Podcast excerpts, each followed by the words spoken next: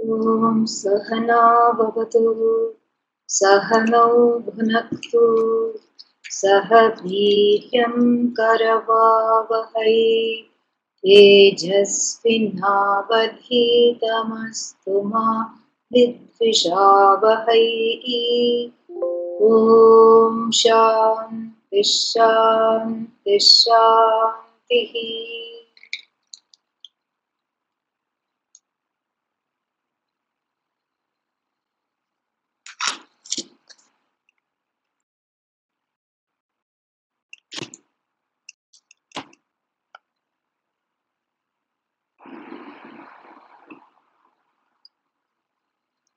Yesterday we saw the opening verse of the Maitri Upanishad and which basically talked about how any yajna that is done, yajna means sacrifice, fire sacrifice, or fire ritual, really speaking. And uh, so this fire ritual is part of the you know life of the Vaidika. It's a package deal. If one is a Vaidika, meaning born into the Vedic tradition, then you have to have a you have to have a a lifestyle that goes along with this uh, with this tradition and the lifestyle is full of various karmas involving fire, ghee, and you know a lot of time, a lot of expenses. And uh, this is one way in which the Vedas harnesses the person um, along with their desires into a mode of prayer rather than you know um, rather than what? Rather than trying to um, dissipate those desires with uh, with various things, with various uh, mechanisms, such as you know offering somebody to get what they want, climbing on someone else's back, um, taking advantage of somebody's hard-earned money, taking shortcuts as far as dharma is concerned, this is what the general tendency of the people is. Um, you know, to, to shortcut the dharma in order to get what one wants. The ends justify the means. So here, the Veda, the body of knowledge that uh, talks about the truth of the self, along with a lifestyle that is conducive to gaining this truth to, to being established in this truth, what does it do? It offers this, uh, you know, this prescribed lifestyle where one is busy harnessing or channeling one's desires into prayer. This is a very effective way because after about 10 yajnas, you know, if you do it according to the prescribed manner, one is, you know, yajnad out one is sick of yajnas because it involves a lot of expenditure, it involves a lot of headache, and then besides, you may still not gain whatever you wanted. And like this, you know, the, the whole idea is to grow out of trying to fulfill all these, you know, these uh, desires which appear to be infinite and through finite means and the desires appear to be infinite because the desire is really for the infinite, which is the truth of oneself. But here it appears to be infinite because it's, it's just sort of transfixed on all kinds of small, small things. And when, when those desires arise, they, you know, the desire is not a problem. We are not try, trying to talk about mind control or control of desires.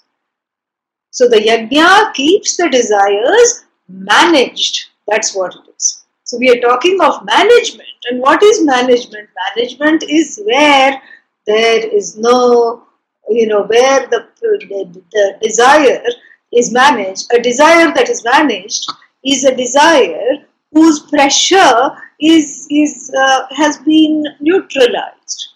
The desire is not a problem, but the desire creates a pressure to do ullanghanam. Ullanghanam means, you know, a kind of a crossing, a transgression of what is right, what is appropriate, and what is in one's own interest.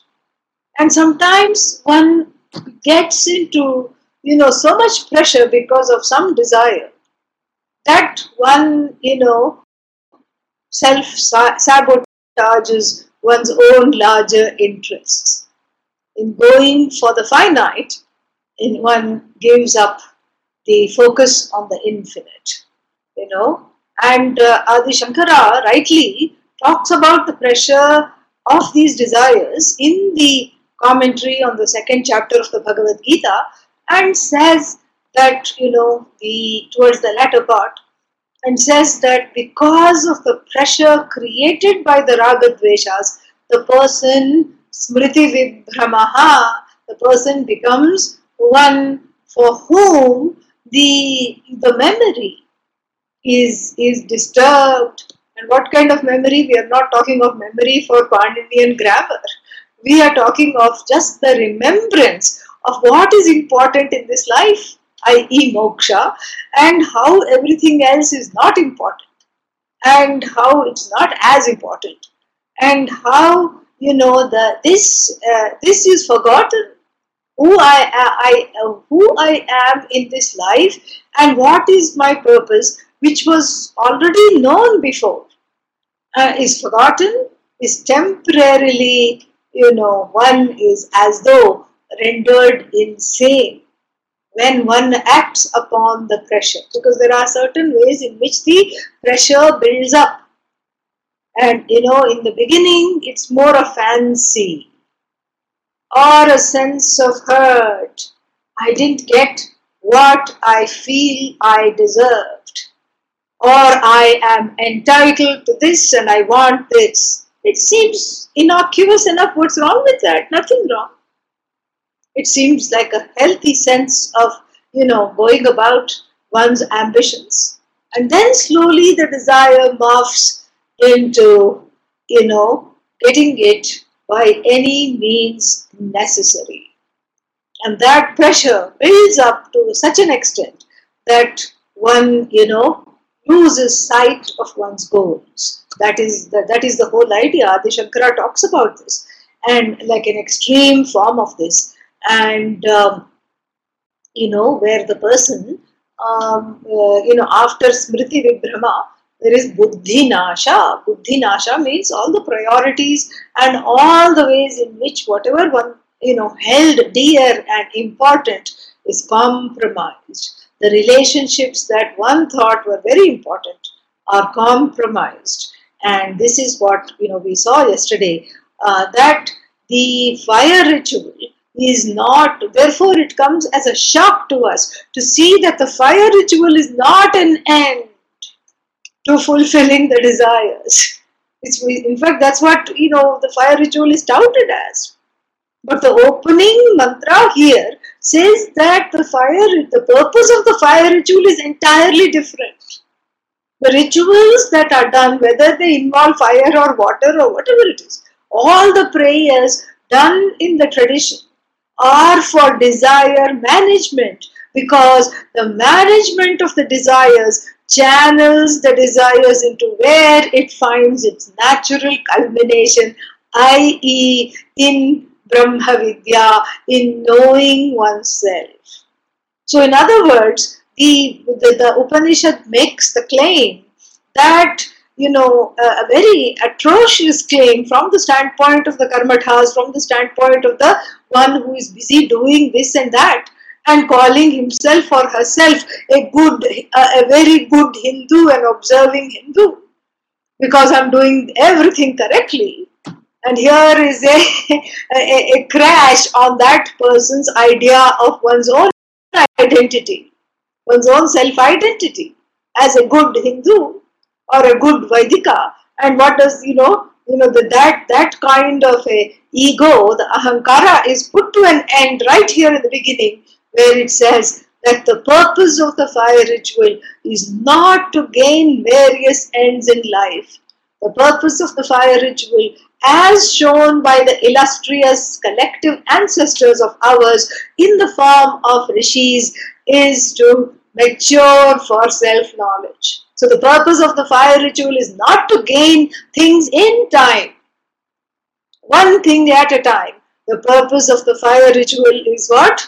You know, to be able to gain that which is timeless, which is beyond time, which is the truth of you, which is not, you know, which is not a thing, but it is the truth of uh, which lends its existence to all things, the truth of everything, including yourself. Sarvan Kaman Samashnute, to quote the Taittiriya Upanishad, you know, and Sarvan Kaman uh, Samashnute means the one who is able to, as a result, enjoy all the desires at once. How can you enjoy all the desires at once? Not possible, you know.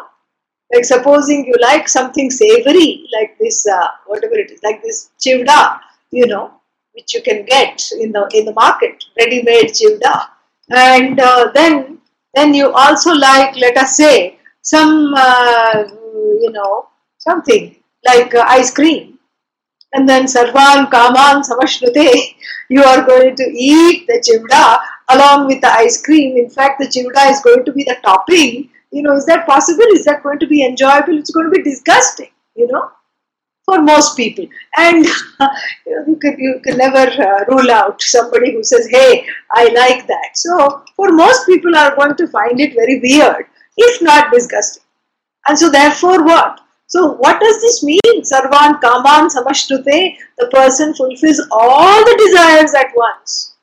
Yaha Brahmavit, you know, Saha Sarvan Kaman Samashnute, the one who is the knower of Brahman, the one who has gained Brahman, gains all the desires because that, you know, all the desires in the world that one has in order to improve something in order because one is non-acceptable to oneself.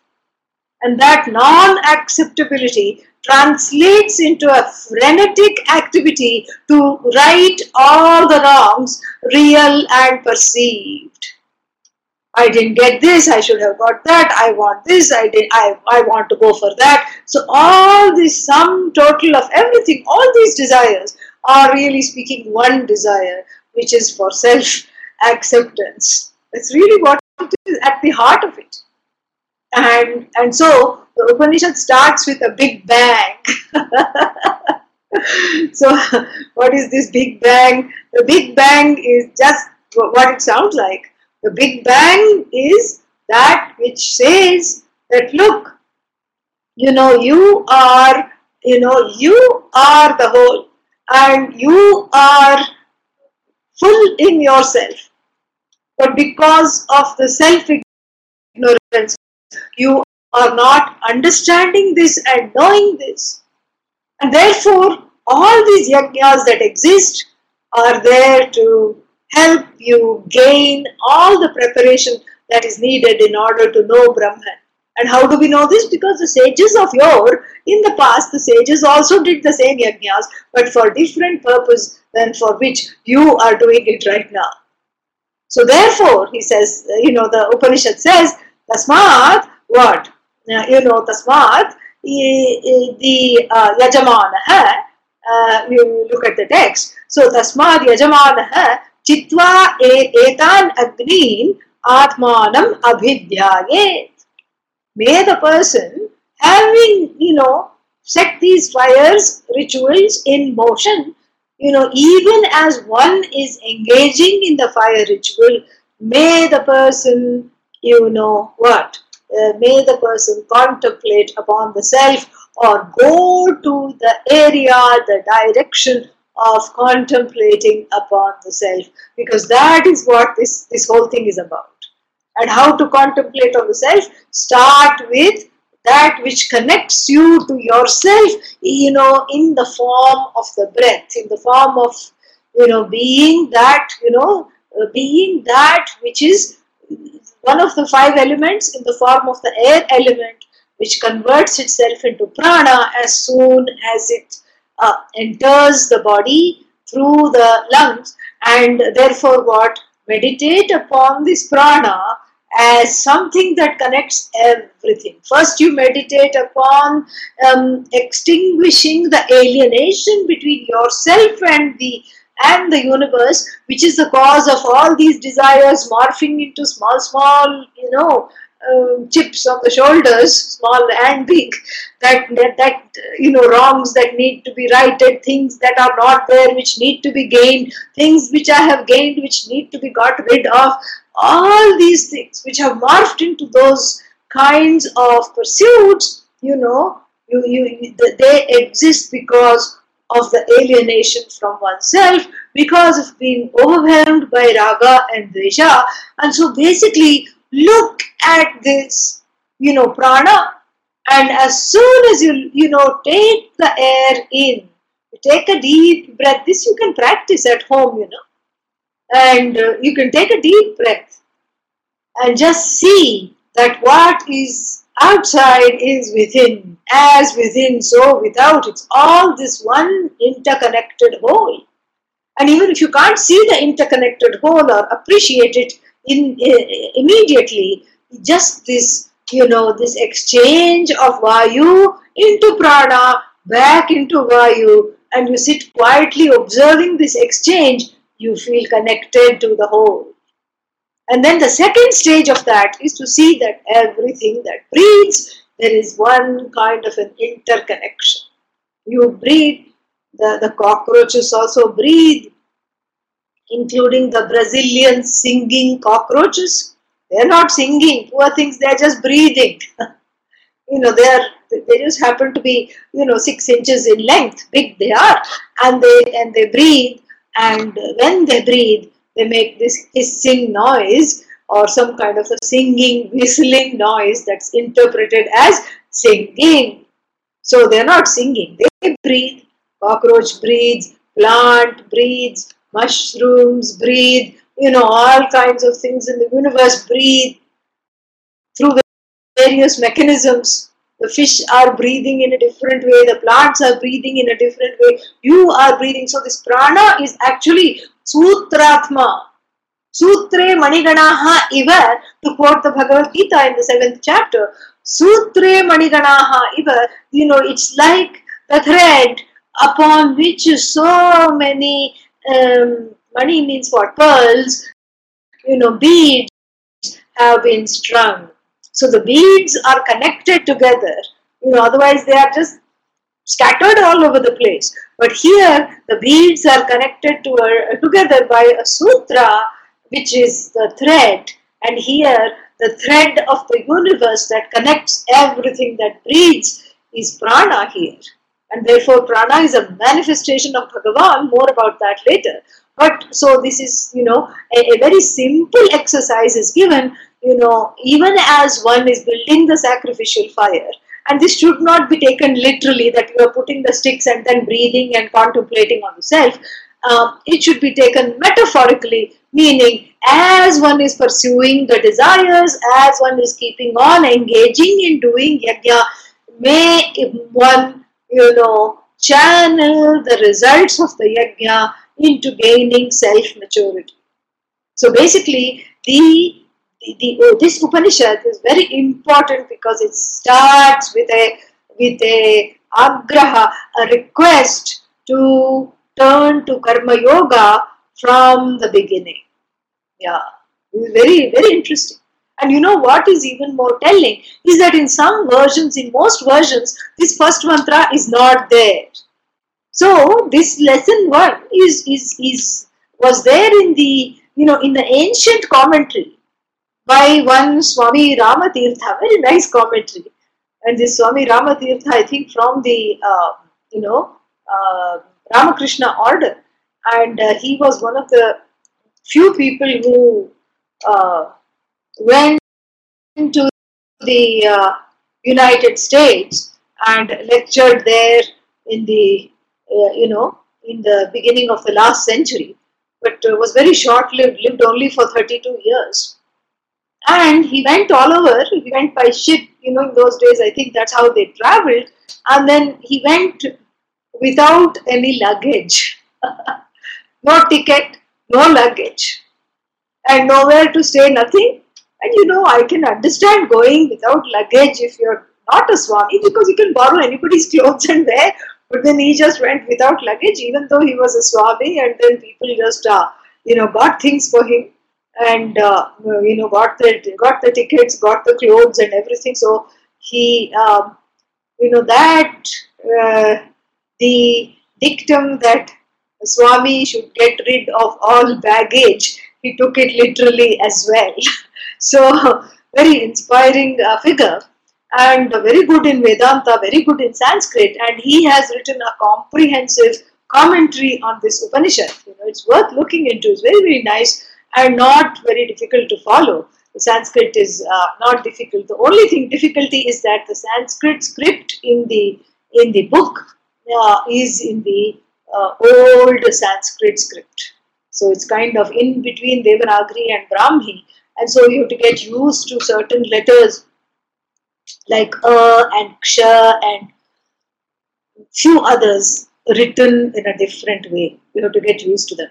Uh, but then the commentary is is is very uh, beautiful, easy on the eyes, and shows his erudition um, with regard to you know all these Upanishads. And we are very happy to have this commentary because because of this commentary, you know, we come to know that there is one more verse here which is uh, has been omitted from the uh, later renditions. And so, and therefore, the tasmat, what, you know, um, atmanam abhidhyayet, who yajamanah abhidhyayet, because, why? Because only when the fire ritual, in the form of all of our prayers, you know or or this yajamana's prayers is accompanied by a focus on the self only then the fire ritual is complete and considered flawless ah. So it's considered flawless only when uh, when it meets the condition of what? When it meets the condition of being uh, being accompanied by the self pursuit, pursuit of the self. Otherwise, it is it is flawed. Like even the person, because as we saw, yajno vai yajamana. So either yajna is flawless or the Yajamana, the sacrificer, is flawless. Both. Ah, both. Because Yajna here means the sacrifice and the sacrificer. Both become complete, both become flawless, and both get prepared. You know, they both are a preparation for knowing Brahman. Just like the ancestors of the past. And then when we translate this message, you know, to um, to more of a uh, contemporary times because who is doing yajnas nowadays? No one, you know. Very few people are doing yajnas, that too on a regular basis. In 2001, they counted, that is you know, almost uh, two decades ago, they counted uh, only 300 Ag- Nitya Agnihotris in India, meaning people who do daily Agnihotra and other karmas, fire rituals. There were only 300 of them. And now I'm sure that number has undergone a further attrition. So therefore, who is doing yajna? And so it's it could be tempting and easy to dismiss this mantra as you know that was then this is now it doesn't apply to me. Why doesn't it apply to me? Because i'm not doing yajnas anyway. So how can i use them for meditating upon the self or contemplating upon the self? Not possible. And you know like we write on those forms na not applicable. In fact you know swami ramatirtha in his commentary says not applicable not so fast not so fast why because it is applicable because you may not be doing yajnas but any other form of prayer, uh, you know, for all kinds of desires are to be treated in the same manner. Well, I'm not a prayer. I'm a prayer, P R E Y I N G. I don't P R A Y at all. I, I don't pray. I pray upon what? the patience of everyone around me. I pray upon all the objects of the senses and the desires. So therefore, uh, you know, I, I this is who I am. I don't pray. So it doesn't apply to me. Doesn't matter. You do things from morning to night, don't you?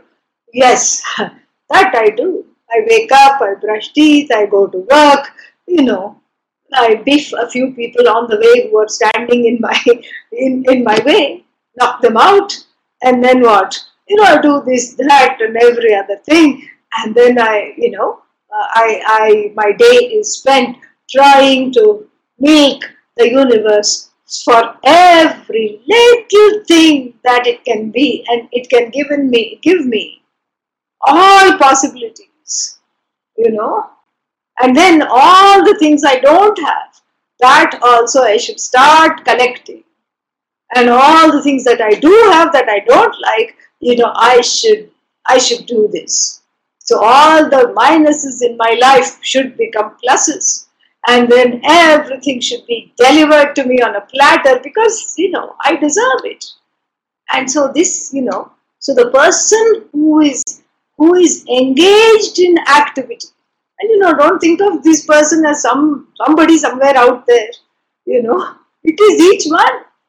It is each person before they come into Vedanta. You know, this is their attitude. The attitude is to how to get the most in my life and how to just, you know, continue to seize every single thing and make it into an opportunity. Every single encounter must be an opportunity for you know, for raga fulfillment. Everything should be an opportunity. At any cost, I should get what I want. And, you know, and so really speaking, so this applies to everybody. Before anyone encounters Vedanta, this is how people are. And so therefore what? Therefore, the it applies to everybody. No, but I'm I'm into Vedanta, so it doesn't apply to me. It may apply. We have to look into it and look at all the ways in which there is for one to further grow into the message of the first mantra, which is a very, you know, uh, which is a wake up call, a shocking message that every yajna, no matter how carefully done, is incomplete without the pursuit of the self. And so, here, how do we translate it into the daily life? This is what uh, you know, Peter was asking yesterday, what does it mean right now? What it means right now is that anything that I do, you know, is is to be observed and examined in the light of this statement that perhaps all the things that I do are not going to fulfill me. They're not going to be fulfilling because where I find fulfillment is, is an already established fact which is myself alone. And that self is not an object of pursuit in the sense of pursuit of other objects in the universe. That self is an object of cognitive pursuit because the object is uh, the, uh, the, the, the, the self is away from me why? Because of my sense of separation from the subject. So this object of pursuit called the self is really the, the subject of one's pursuit cognitively because it's already gained like even one's glasses on the forehead. You keep the glasses on the forehead. Some people do that. You know, they keep it here and then they're looking all over the place. Where did I put my glasses? The glasses are an accomplished fact. Siddha Vastu, not something to be accomplished. You don't have to go and order new glasses. Sadhya Vastu, it's not a Sadhya Vastu, it's a Siddha Vastu. It's an already established fact. And if it's an already established fact, what do you have to do? You have to know it. And if you don't know it, you have to understand it, you have to know it. And therefore, what? Therefore, this whole, you know, this whole universe and, and everything that I am trying to gain from it currently in my life, let me see all my activities, let me convert my activities into preparation. Yeah, into preparation. Let me convert my activities not into some kind of a, you know, uh, each activity as an end in itself. Let me convert it into preparation. Preparation for what? Preparation for the pursuit of the self. Preparation for the pursuit of myself. And what kind of a pursuit is it? It's a different pursuit than all the other objects that I have pursued in my life because all the other objects that I pursue and continue to pursue are what?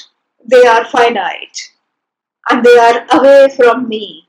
They have to be, I have to go after them. They, in other words, they require karma. What about the pursuit of the self? It does not require karma because it is myself. It's the pursuit of the subject, first difference. And second difference, it's a cognitive pursuit, not a karmic pursuit. So then should I give up karma and sit down? Please don't. why? because then I'll have to deal with you. That's why. so please don't sit down after giving up karma. Purify the karma in the fire of this knowledge. Purify the karma in the fire of this understanding, in the fire of this wisdom that whatever that you are pursuing, you know, let it, let it be a process of self-purification. How do I do that? You know, supposing I want to be the best something, you know, I want to be the CEO of a mega, you know, company. How do I purify that karma? You know, learn to accept what comes. Prasada buddhi, just go back to, uh, you know, karma yoga basics. Learn to accept what comes. And how to learn to accept what comes? You know, by first purifying the action. Because only when you purify the action, then only you can purify, you can accept the results of action. Then only the results of action can be considered pure because you have purified the action in the beginning. How to purify the action? You, you dedicate it to Bhagavan. You dedicate it to Bhagavan. No, but I don't have Bhagavan in my life. Well, there is always another Janma. You know, if not this life, next life Bhagavan will surely come into your life. It is a promise of, of Bhagavan himself in the Bhagavad Gita. So, but I want how to in, invite Bhagavan in this light. Prayerize everything. Yeah. Start to pray. But I don't believe in prayer because I don't believe in Bhagavan. Well, to that we have to say that you, you know, uh, Bhagavan is not an object of belief, just like you are not an object of belief. You cannot say, I believe that I exist. Why? Because you, you know you exist and that you alone is is deified as Bhagavan, as Rama, as Krishna, as Bhagavati, as you know, as goddess, etc. It is it is that same you, not the you that is identified with the body-mind complex, but the you that pervades the whole universe in the form of this prana, in the form of all the orders, in the form of the very presence of all things which is the truth of all things, that which lends its presence and its glory to everything without undergoing any change. That is the definition, the Upanishadic definition of you. And so, oh, that sounds good. Yeah, it sounds wonderful. And so, therefore, what? So, therefore, start, you know, start a small altar because surrendering to which alone one can alter this course of one's life. Yeah, that's why it's called altar. Start with a small altar. Put a flower on it, put, put a little incense, whatever it is, keep it simple. And then slowly, you know, you will start, you know, you will start looking upon it as, you know, as a conscious entity, as a conscious being. And that's what it is. So it all it's a it's a cultivation of bhakti. And bhakti is something cultivated. It is, it is, it is already there as a potential. It is cultivated through open and overt practices of surrender. And when one practices surrender, then you know one acknowledges the that one is not calling all the shots. Back to the fellow who wants to be the CEO of the mega company, surrender that desire and say, I can only control the known variables, but for every known variable, there are several hidden and unknown variables lurking in the background. I need your help. Let this, you know, guide me to act properly. I am not the actor, you are the actor.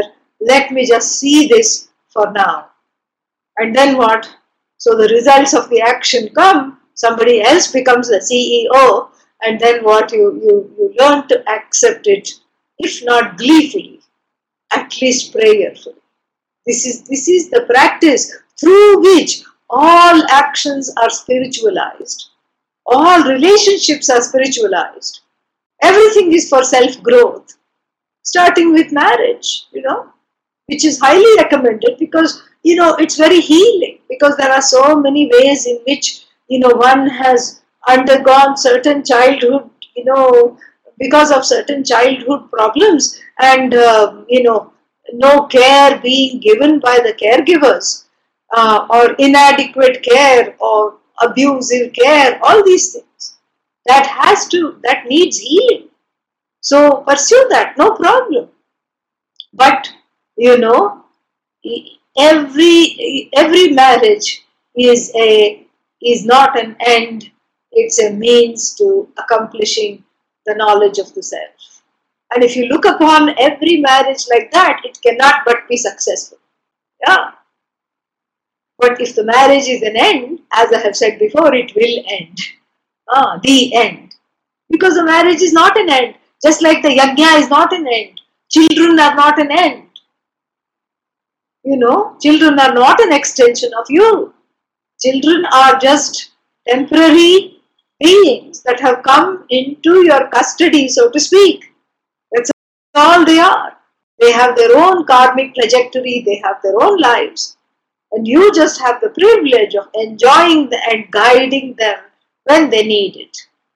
You know, especially they need it in the first, uh, you know, decades of their lives. After that, you know, they, they are able to manage. And so when we parent from this kind of an angle, we are doing what the mantra is telling us to do in the beginning of this Upanishad. You know, Atmanam Abhidhyayet May the person be contemplating upon the self even while one is engaged in the action of trying to, you know, do some task. Because I'm doing this, you know, for the sake of self knowledge, so to prepare for self knowledge. How does one prepare for self knowledge? By losing the raga dveshas. So, step one, manage them. Step two, suspend them. Step three, let them go. Yeah. Wish them goodbye with your hanky because after that you'll need it to dab the eyes. so that's all it is. So no more hanky panky. That's all it is. So step one, manage the desires. Step two, put them on a fast. Suspend some of them. Suspend as many of them as you are capable of. And then finally, step three, what? You know, wave goodbye to them, grow out of them. Let them drop. You don't have to drop them, let them drop. You know? Rasopyasya param drishtva nivartate. So these desires, even after they have dropped, says the Bhagavad Gita, you know, the, the, the longing for the for the thing remains. The pursuit of the thing has dropped, but oh, how nice it would have been. You know, I wish I was not in this spiritual life. Then I could have gone to a movie. So the, the, the pursuit of going to the movie has dropped. The longing for the movie is moving in the mind. You know? And so what? So therefore, you know, Bhagavan says in the Bhagavad Gita Let the longing remain. You have suspended the pursuit, it's enough. Let the longing, longing remain. When the longing is directed towards Brahman in the form of the pursuit of this knowledge, then the longing also goes away. Nivartate, you are relieved of the longing. Yes, when? When you have a sense of belonging. ah. All longing is because I feel I don't belong. So the longing is converted to belonging. First, belonging to the whole universe, and second, seeing that, you know, that I belong everywhere as everything, I am everything. That is what the whole thing is. And so the longing doesn't matter the long. We learn to manage the longings. You know, first by spiritualizing the pursuit and then slowly letting the pursuit drop in the light of this knowledge. And so this is, you know, this, this is illustrated. How to do this is illustrated through a story. And we all love stories. And um, a very nice, a beautiful story is given here. And this is this Upanishad is like almost like the Mahabharata because it has story within a story within a story, and uh, we, we will see a couple of them, you know, and uh, we will appreciate the the the um, their pertinence to our lives. So now we are progressing to mantra number two. And what does it say? Om Brihadratho Vai Nama Raja Rajye Jyeshtham Putram Nidhapayitva Idam Ashashvatam Manyamanah शरीरं वैराग्यम् उपेतः अर अरण्यं निर्जगाम now once upon a time Hawaii Hawaii are uh, indeclinable particles that show that this was something done once upon a time long long ago so long long ago what happened Brihadratha there was a Raja by the name of Brihadratha. Brihadratha means the one who had a huge chariot. When his chariot went on the road, everything had to empty out. Yeah, it was not a chariot, it was more like a super bowl float you know, which took up the whole street, and you, you needed not a pair of eyes, but a big sturdy head and a neck to be able to see the chariot. Brihadratha, that was his claim to fame. You know, just like Vajashrava, another story, protagonist in another Upanishad, Kathopanishad. Vajashrava means the one who has received uh, fame through having so much food. Just because your cellars are uh, full of food, you don't get the name Vajashrava. That food was distributed daily to people. And that's why he got the fame Vajashrava. And so here, this king has the name Brihadratha, the one with a big, big, big, huge chariot, you know, whose ends you could not see without turning the head, you know, several times. And so such a king, uh, Nama Raja, so that was his name. So what happened? So one day he decided to go to the forest. When does one decide to go to the forest? Let us see. So, and he did not just run away. Let's not come to the conclusion, to the hasty and the misinformed conclusion that he ran away from his duties and then went off to the forest. No, no, no, no, no. He was a responsible man. He was a responsible king. Jyeshtham putram nidhapayitva you know, nidhapayitva. Uh, and so, uh, nidha uh, actually should be nidhapya because it has a uh, whatever uh, prefix in the middle, but in, in, the in the beginning, but it doesn't matter. Chandasa. So nidhapayitva means having established. Having established what? Jeshtham putram rajye nidhapayitva. Having established his elder son on to the throne. Rajya here means throne, not kingdom. Uh, you know, so having established his elder son on to the throne, what did he do as his successor? What did he do? You know, uh, Aranyam Nirjagama went off to the forest. So did he go to the forest because he was, you know, um, what, you know, he wanted a vacation? No, no, no. Did he go to the forest for a hunting trip? No, no, no. Vairagyam, you know, Vairagyam upetaha. Upetaha means having gained Vairagya.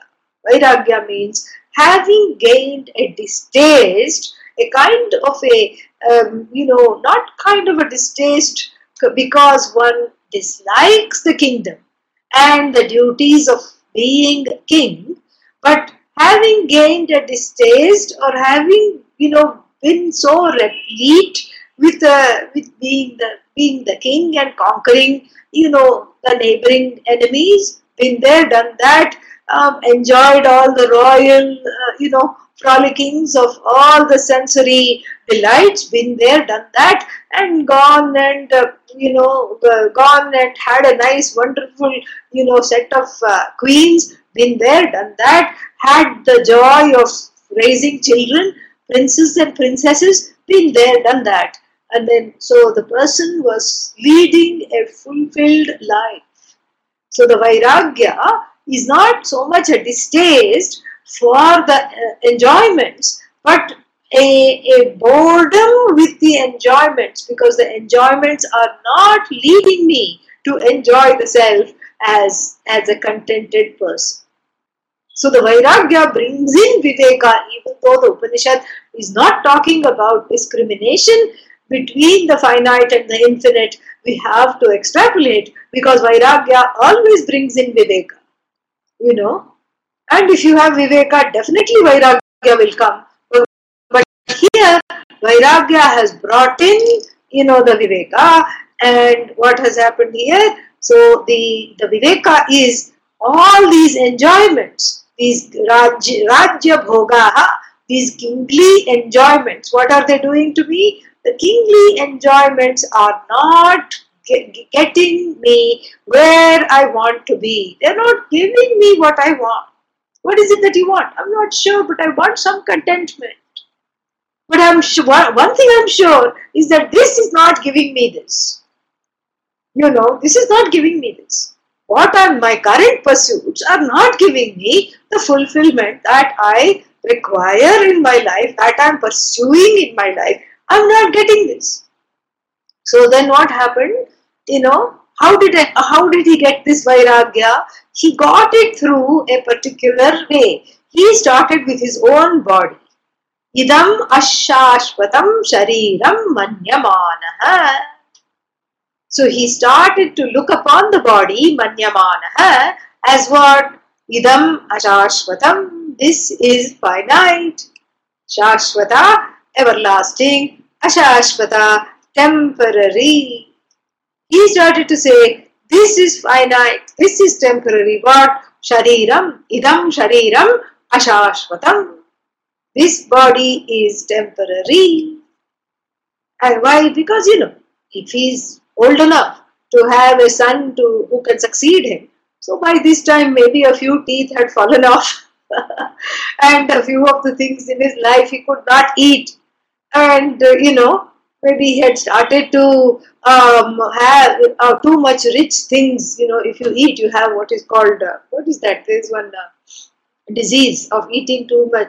Like there is too much uric acid in the in the toes and the uh, you know extremities, fingers and toes, gout. So you know maybe eating all these rich food had given him gout rheumatic gout and so he cannot move his fingers cannot you know enjoy everything and maybe his eyes were bad, maybe, you know, too many sweets and all these things had given him diabetes, who knows? I mean, in a, he, in any way, he started to look upon his own body and realized that this, this is, this is just not, you know, this is temporary. This body is not giving me what I, I, you know, want. And this body is temporary, and if the body is temporary, we, you know, because I'm most identified with this body. So if the body is temporary, what about other bodies that are connected to me in terms of queens and princes, princesses? They are also temporary. Those bodies also temporary. And what about all the other things in life? Temporary. You know, everything in life is temporary. All the bhoga, sukhani, the, the, the sukha, bhoga, everything, all the happiness, everything is temporary. Uh, and manyamanaha, manyamanaha means considering, but here it should not be translated as considering, you know, realizing, understanding what, you know, that all that is here is temporary. Aranyam nirjagama, set off for the forest, resorted to the next ashrama in life, which is what? Vanaprastha. Nowadays, because of deforestation, there is no forest to go to. Vanaprastha can be had in a little one room flat. That's all you have to do. this is what it is. And have one potted plant. That is your Vanaprastha in the contemporary times. And be surrounded by a few potted plants and call it, you know, call it Vanaprastha. So he uh, he slowly moved to the next phase in life, having you know been sick of enjoyments, of seeing that he could not use this body as a tool for further enjoyment because it was falling apart. And then what? And then went to the next stage in life, you know, Aranyam Nirjagama. And he didn't do this because it was the time to go to the next phase and everybody is doing it, the neighboring king did it. No. He did it because of Viveka. And the Viveka is given here in the line Shariram Ashashvatam Manyamanaha Vairagyam Upetaha. So Ashashvatam Manyamanaha, a cognitive shift has occurred, which is Viveka, that everything starting with this body is finite. And therefore Vairagyam Upetaha. So therefore the enjoyment for the finite has decreased considerably because what's the point? What I want is the infinite, and what's the point of business as usual with the finite? And so let me just, you know, go to the forest where I can lead a contemplative life, where I can pursue this knowledge. But how can knowledge be had without teacher? Huh? Uh, no, no teacher, no knowledge. You know, there was one song, no woman, no cry. So that can be converted into no teacher, no knowledge. that is what the whole thing is. So, no teacher, no knowledge. Why? Yesterday I told you, or day before, if you read the book called Upanishads, what do you get? Headache. That's what you will get. Especially if you read Maitri Upanishad, you, you get a, you know, migraine. Yeah, my for Maitri, and you get a big migraine. Maitri grain you get.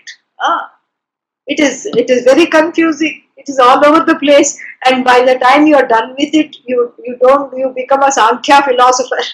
Chances are there. And then or you can become a buddhist thinking that that's what it is saying if it is not properly understood. So the upanishad cannot be read because the very infrastructure starting with the ahankara the mind and the chittam the feelings etc are compromised and with the compromised vision, if you look for the infinite, with a finite vision, you will see only the finite. And so, therefore, what? This is a matter to be heard, it is a matter to be listened to. So, the pramana has to come from outside. We have seen this. Pramana means the means of knowledge that opens my eyes to the truth of myself has to come from without, and that without here is the teacher. And the teacher is safe because the teacher is only repeating the things that his teacher, her teacher told her or him. The teacher is not making stuff up. Huh? Oh, but you make up stories. Stories are okay. But you're not one is not making up stuff, which is the message of the Upanishads. The stories are after all to illustrate the message.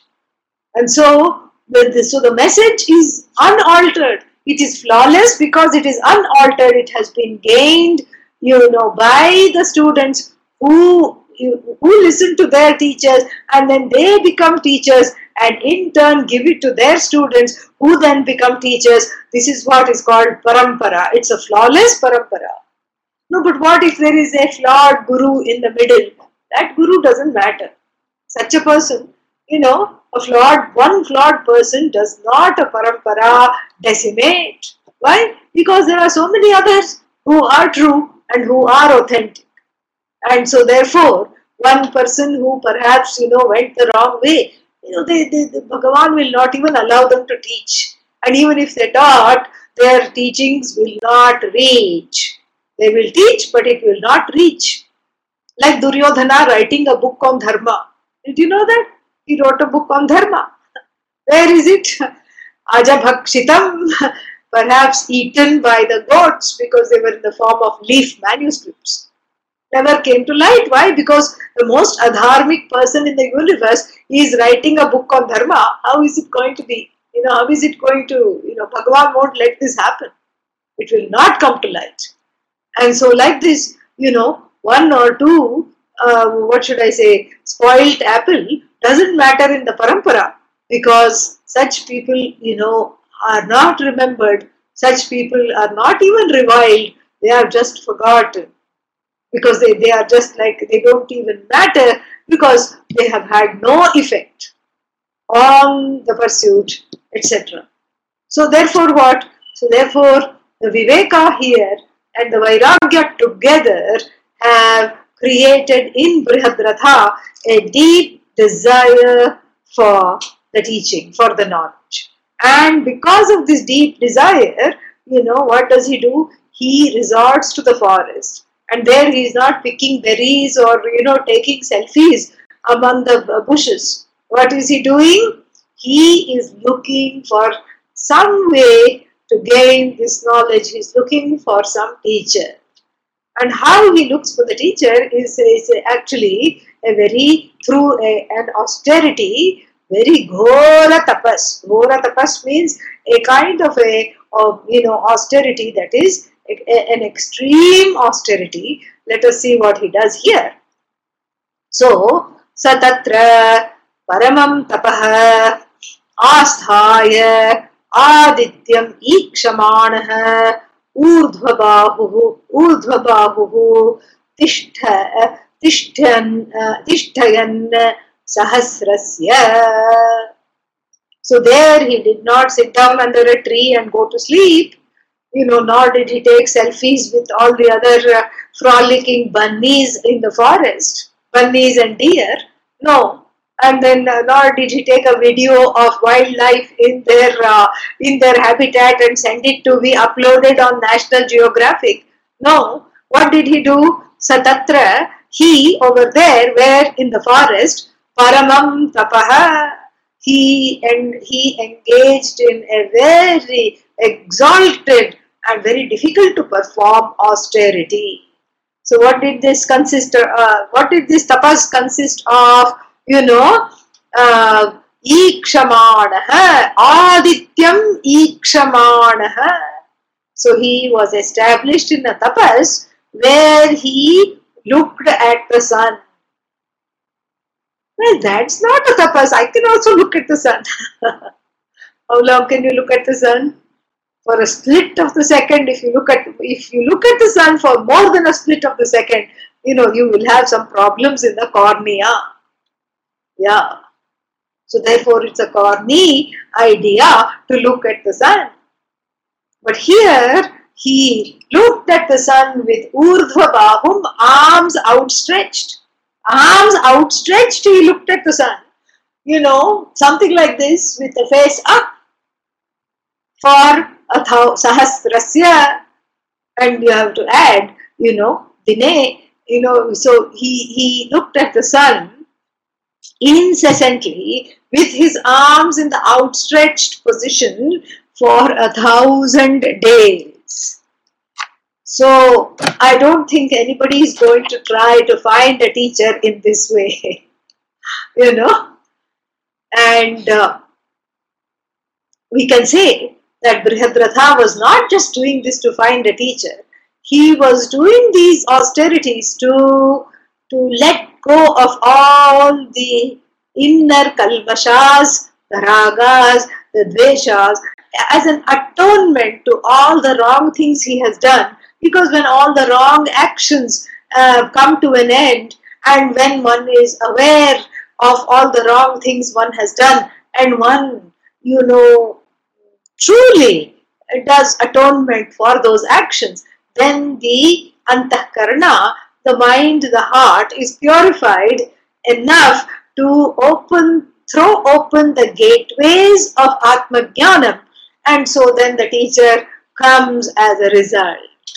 So it was not that to get a teacher he did this, he did this horrible sounding tapas for the sake of inner purification. Because the sun, you know, Bhargaha Devasya Dhimahi. The sun is called Bhargaha from Bridge Dahane. And what did the, the sun do here? So the sun is seen as the burner of wrong karmas. All the papas were burnt away in these thousand days. And Brihadratha became incapable of, uh, you know, anger, incapable of uh, this greed, avarice, incapable of pride. He became very humble. And for a king of his stature to be humble, it's a big thing. Because really speaking, humility is the way to knowledge. Because humility ensures that the doors to Shraddha are open. Because that humility must be kept at the forefront. And Pujya Swamiji would always say that. And he would ensure that the people who had, who he saw as students, uh, serious students, and you know he would he would just uh, say things to make sure that you know they would they would be kept you know so to speak that this humility would be kept in place all the time. And have been witness to this. And i myself have experienced this because one time we had a some uh, big meeting and um, i was so overjoyed because it had gone very well. I was in fact ecstatic. And after the meeting, everybody in a, in a small group, myself, uh, I was there with Pujya Swamiji, and we were talking about, you know, how the meeting went and how these people who were so resistant in the beginning, you know, came to, you know, came to the, uh, uh, came to, to listen to what Pujya Swamiji had been saying all along and, you know, gave up their stance on sort of perpetrating violence and all these things. And so we were feeling very um, happy. And uh, in, in my mind, I had a thought, you know, I, I, I felt particularly happy. And the, and the thought had a little bit of pride in it because I, I you know, Swamiji had asked me to contact these people and I had contacted these people by email and all these things and I had, you know, and I was involved in this project right from the start. So I was in a, you know, secretly, because this was all happening in the mind, not secretly, deliberately, but it was just in the mind happening, uh, the thought that, oh, how nice, I was involved in this right from the start. And, you know, so I was in a self congratulatory mood. And Pujya Swamiji sitting there could uh, read my thoughts. He could. And then he looked at me. He was just engaged in some talk. He looked at me and he said, It was not because of those emails. he said, It was not because of those emails. You know, I was the one who told you to write to them. And, you know, immediately it was just like a homecoming. It was just wonderful. It was a very, you know, immediate blessing in the form of, you know, knowing that eh, that you know this this humility must be kept you know in the forefront for this uh, you know for this self knowledge and so his uh, stance brihadratha's stance here you know is one with the arms outstretched like this. It's a supplicatory stance. It's a stance of surrender. Throw up the arms and allow the sun which is here you know, both literally and metaphorically, what? You know, burning all the papas. So that humility comes, it is, it is kind of a loop. The humility allows the papas to be taken away, and the taking away of the papas ushers in the Vinaya. Vidya Vinaya Sampanne. So Vidya and Vinaya go together. Learning and wisdom along with humility go together. And that is what allows this Sarvatma Bhava Samadarshinaha for these for the people who are able to have equanimity and that equanimity then leads the people to be uh, those who are humble to be able to see Bhagavan in everything and to be able to recognize themselves as the truth of everything. So the pride is always there. One always feels like I am right and I have this and I have that. But the humility here is kept at the forefront as we will see in Brihadratha's case. So he has been burnt to a crisp. What? The papas have been burnt to a crisp. Ah, standing there with the arms outstretched, looking at the sun, and the sun burning the vision. What is the vision? A vision of division. This is all has to be taken. Look at the layers of meaning in this. It's just so beautiful. So we hear that if you look at the sun for more than a split second, the cornea is burnt. You have macular problems. But here, you know, we are talking of the wrong vision. I am a great king. I have so many chariots, and my chariot is famous in all over the world. And I have this, I have that, I have accomplished this, this, I have quashed this enemy, I have done this, that. All that is just burnt. I am somebody and I have to fight against somebody else. No. Somebody is insulting me and I have to defend myself. Burnt. I am right. I have to be always right. Burnt. I deserve this. I am entitled to this. Burnt. I want this. Burnt. This is who I am. Burnt. And that was burnt even before he gazed at the sun because he saw his decrepit body. His, he saw his body that was just changing as he spoke and then he's he that's what led him to go to the forest. And in the forest he submitted himself to to being a humble person to allowing all the wrongdoings and the effects of the wrongdoings to, to be burnt off. And the wrongdoings are burnt off when you know when one atones for them. And the effects of the wrongdoings are burnt off when, when in the light of this atonement, when the prayer is there, then when the effects are burnt off, that's when the pratibandhas or obstacles standing in the way of gaining this knowledge are, you know, burnt off. That is what the whole idea is. Because why should I focus on burning off papa karmas? The effects of the wrongdoings are burnt off means whatever was standing in the way of gaining this knowledge. Even the smallest action of turning on the computer, even the smallest action of anything, you know, all that is gone. And it's gone because, you know, there is nothing keeping me from this knowledge. Very, very beautiful and uh, very telling. So the wrong vision, a vision of division, a vision where everything was separate from him, was burnt off by Bharga, the sun. And the sun, you know, manifested this, the, the, the Adhishthana Devata of the sun, the, the, the presiding deity which made the sun the sun in the form of the burner of karmas manifested in the form of a sage called what what was his name you know uh, uh, the, the, his name was Shakayanya. So the sage Shakayanya was came into this picture and the sage Shakayanya manifested himself when after a thousand days. You know, so sage here is called Munihi. Munihi antikam ajagama agnir iva adhumaka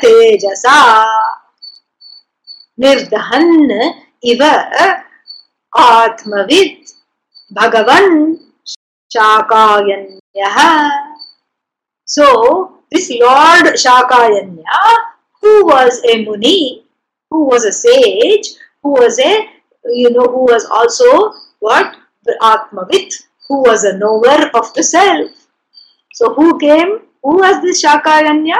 Shakayanya was a brilliant sage and manifested himself as you know uh, as a teacher atmavit the one who knows the atma and shakayanya also what what else was he he was a muni a contemplative being and so what happened Munihi Antikam Ajagama. Ajagama means approached. Antikam means came very near. Near to what? Near to where this man, Brihadratha, was standing with the arms outstretched, looking at the sun. So came near to him and tapped him on his back. Hello, you know, I'm here. And so Antikam came near to him, Ajagama. And what did he look like? He, you know, yad bhavitam tad bhavati because you know he was looking at this fireball for thousand days and without uh, without shifting from his uh, stance. And incessantly he looked at the fireball. And so the teacher was as brilliant as the fire without smoke. Agnir iva like the fire adhumaka tejasa you know nirdahan burning like a brilliant fire devoid of smoke, this sage, you know, who was Atmavit. So, who was the knower of the self? Because the, the knower of the self is, is shining with the resplendence of the self. And with this self resplendence, the shining being, as shining as the sun, the, upon which Brihadratha, the king, had meditated, manifested himself and said what? Uttishtha, Uttishtha, arise, O king, arise. Arise, arise, because why did he say arise? He was already standing up. no, he was, we have to supply all these things. You know, because he, what did you, you know, what did we say here in the beginning? He was standing up with his arms outstretched. And then he is already standing, the Muni doesn't have to say, arise, arise. So we have to read in between the lines logically and understand that when the Muni came near, you know, Brihadratha broke his tapas and touched the feet of the sage. And so then he fell at the feet of the sage. That is why the sage said, Arise, arise. You know, arise, arise, he said. Uttishta, Uttishta, you know. And then what? Varam Vrineshva iti. You know, Varam uh, Vrineshva. Arise, arise, O King Rajan. And then what? Varam Vrineshva. Choose a boon. Choose whatever you want because you have obviously impressed me with your, you know, unblinking, staring skills, and your tapas is not to be you know, not for the faint of heart and not for the one who faints quickly at the sight of the sun. So you have had tapas siddhi. So you have had, you have accomplished this tapas. And for the sake of this prayer, in the form of this tapas, I'm, I'm going to give you what you want. Ask for one boon, you know. And what boon he asked for, we will continue with this tomorrow. Okay? All right. ॐ पूर्णमदः पूर्णमिदं पूर्णात् पूर्णमुदच्यते। पूर्णस्य पूर्णमादाय पूर्णमेवावशिष्यते। ॐ शांति शांति हरि हरिः ॐ श्रीगुरुभ्यो नमः। हरिः ॐ